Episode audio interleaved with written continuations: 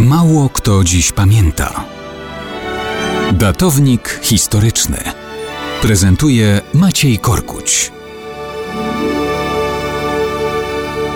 Mało kto dziś pamięta, że 2 grudnia 1852 roku zostało proklamowane Cesarstwo Francuskie. W kolejności numerowania drugie cesarstwo. Pierwsze ogłosił Napoleon Bonaparte. Ten po wielu zwycięstwach został w końcu obalony. Jego spadkobiercą miał być rodzony syn zwany Orlątkiem, a także Napoleonem II. Ten oczywiście do tronu Francji nie został dopuszczony. Zmarł w 1832 roku, ledwo skończywszy 21 rok życia. I wtedy na scenę polityczną wchodzi w pełnej krasie Charles Louis Napoleon Bonaparte, syn brata cesarza Francuzów Ludwika Bonapartego. Ten ogłasza się spadkobiercą wielkiego stryja.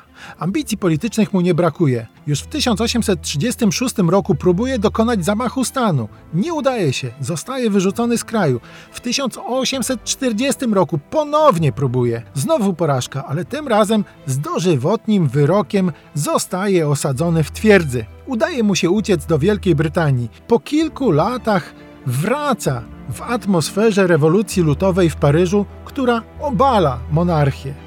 No i jego kariera w Republice nabiera przyspieszenia. Zostaje deputowanym w Zgromadzeniu Narodowym i jeszcze w grudniu 1848 roku wybierają go Francuzi na prezydenta Republiki. Ale spadkobierca Napoleona Bonapartego ma być tylko prezydentem? To zdecydowanie za mało.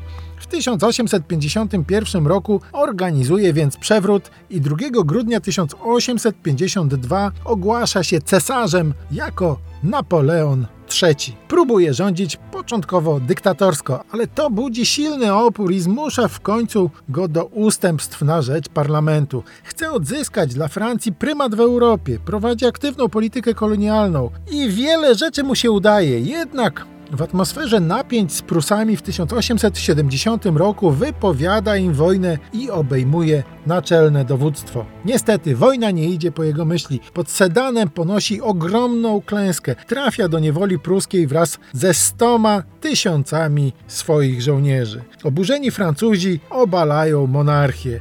Zdetronizowany Napoleon emigruje do Anglii i tam umiera już dwa lata później. Drugie cesarstwo odchodzi na śmietnik historii.